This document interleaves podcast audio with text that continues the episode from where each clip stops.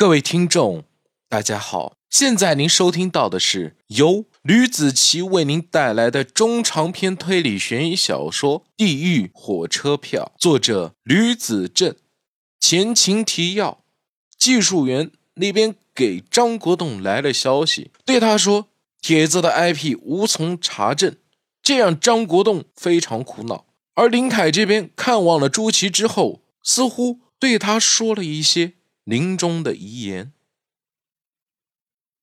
第一百零一章，你说的都是真的。朱祁瞪着大大的眼睛看着林凯，林凯起身，你就在这儿等着好消息吧。林凯站了起来，拍了拍朱祁的肩膀，好兄弟，你要坚强。林凯转身走向了屋外，我走了，回头王猛找我就说我先回去了，要不你在这儿先等会啊。你是王哥带来的，就该让他带你走啊！看护朱祁的小刑警说道：“要不然我这边也不好交差啊。”你放心好了，我只是不想打扰王猛啊。回头我跟他说一下就行了。林凯拿出手机，那我这就给他去打电话，说我回去了，你们把门锁好吧。林凯说着，转身走下了楼。当他来到第一层的时候，才看到大厅的墙上有几张照片，都是领导视察走形式所拍的一些照片。他伸手摸了一下墙上的照片，尤其是其中一个官架子十分大的胖男人那里，他差点没用手指去抠掉那个男人的脸。王元芳的名字瞬间浮现在林凯的脑海里。这个胖子长得很像王猛，而且对号入座的人物介绍上也写着王元芳的名字。就在这时，林凯肩膀上陡然伸出来一只手，他大惊失色，转身看向背后，发现从照片上走下来的王元芳就站在自己的身后，官架子十足。嘿，小伙子，你在干嘛？王局长对着林凯笑了。哦，林凯不知道该说些什么。你抠照片干什么？为什么只抠我的脸啊？原来王局长在意的是这件事情哦。是这样的，我刚刚路过，看到照片上有个污点，就用手去抠了抠。林凯做大吃一惊状，很不好意思的说道：“哦，原来你就是照片上的人啊！你是谁啊？好像不是我们单位的人吧？”王局长瞪着眼睛看着林凯：“啊，你好，我是林凯，我昨天拜托我一哥们儿来这里办件事情的。”来着啊，嗯，我朋友朱祁啊，不是关在楼上吗？打算今天过来看一眼。你哥们是谁呀？王局长说：“王猛。”林凯脱口而出。王局长长叹一声：“哦，原来是他带你来的呀。行吧，呃，你还有什么事情吗？”王局长长叹一声。林凯本来想去隔壁公安局给王元芳做个了断的，但是万万没有想到。出现在这里有一个转折，计划临时有变，需要改变策略。他四下摸了摸口袋，露出了一副尴尬的表情。哎呀，哎呀，我钥匙好像落楼上了呀！王局长可没有再理他，他要上楼去了。听张国栋说有重要的事情要汇报，顺便让他把钢车带好了，准备盖章下达逮捕令。凶手现在已经出现了轮廓了。他倒要看看，好好的去听听张国栋怎么说。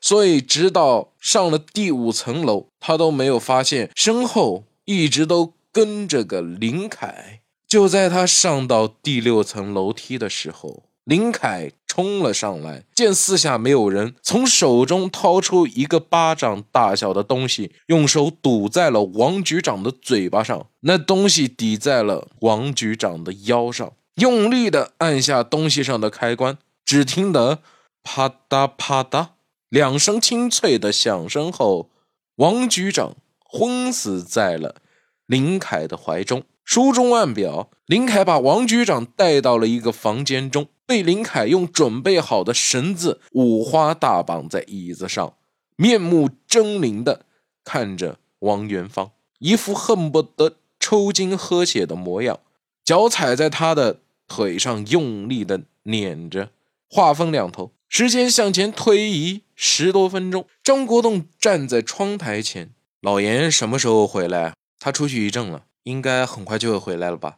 老严现在已经从林凯家出来了，正在往回赶。有个十分重要的信息，直指林凯的罪行，这是一项不争的事实。老严坐进了车中，掏出手机打了个电话给张国栋，给他打个电话吧，问他什么时候能回来。张国栋说：“张国栋话音一出口，电话就响了，是老严给他的电话。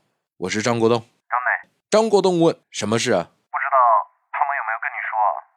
我去调查嫌疑人了。老严问：嗯，要的线索，回头和你好好谈谈吧。半个小时后就能到。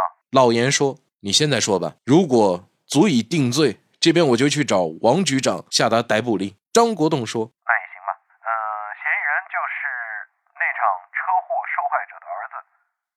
他三个星期前从国外回来，之前家里有人一直在隐瞒他父亲去世的消息。再三的追问之下，他妈妈才把情况说出来。当时听了事情后，嫌嫌疑人的心情啊很压抑了。不过上了个坟啊，就表现得很轻松。虽然他妈妈不相信林凯的罪行，但是根据犯罪心理学来说哈，这个杀人动机啊足够成立了。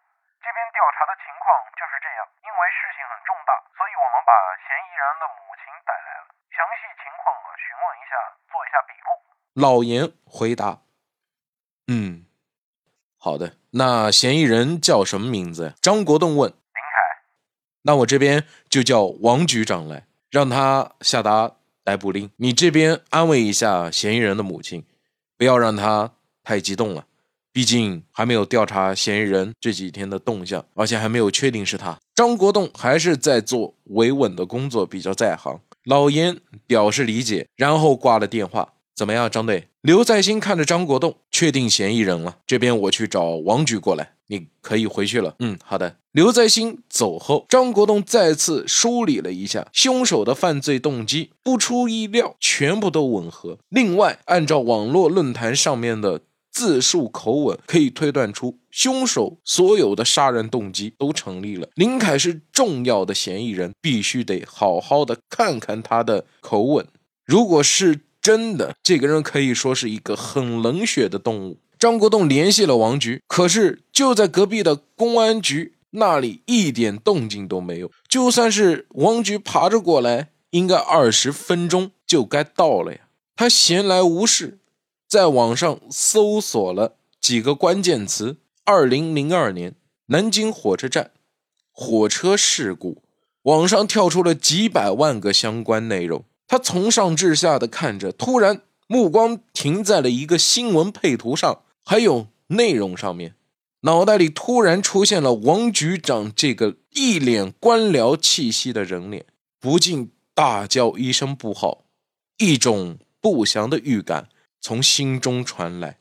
他起身给王局长打了个电话：“快接啊！”张国栋踱着步子在地上走来走去。打着电话，嘴里还在念叨着。而在张国栋楼下偏左一点的一间房子中，传出了悠扬的手机铃声。林凯从王元芳口袋里掏出手机看了一眼，挂掉电话，顺便关了机，伸手去饮水机里接了杯水，泼在了王元芳的脸上。他倒吸一口凉气，瞪着眼睛看着林凯：“ 你。”王元芳哪受得了这种罪呀？全身被绳子包裹起来，捆了个结实。别着急，我们的时间还长着呢。林凯掏出一些卫生纸，塞进了王元芳的嘴巴里。我们好好算一笔账。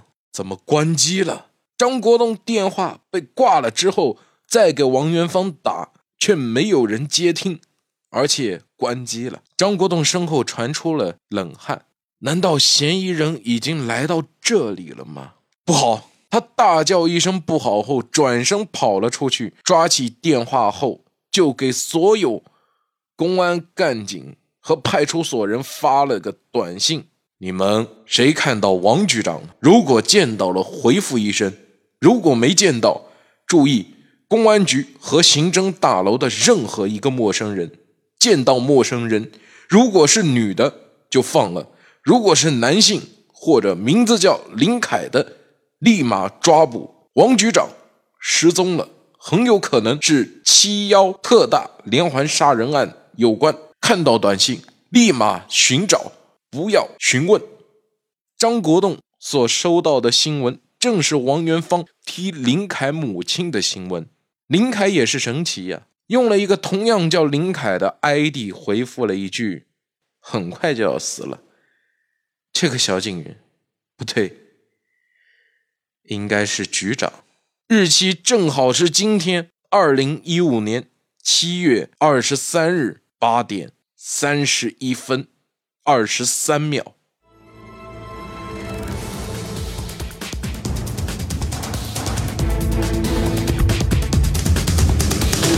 好了，这就是我为您带来的《地狱火车票》第一百零一章的内容。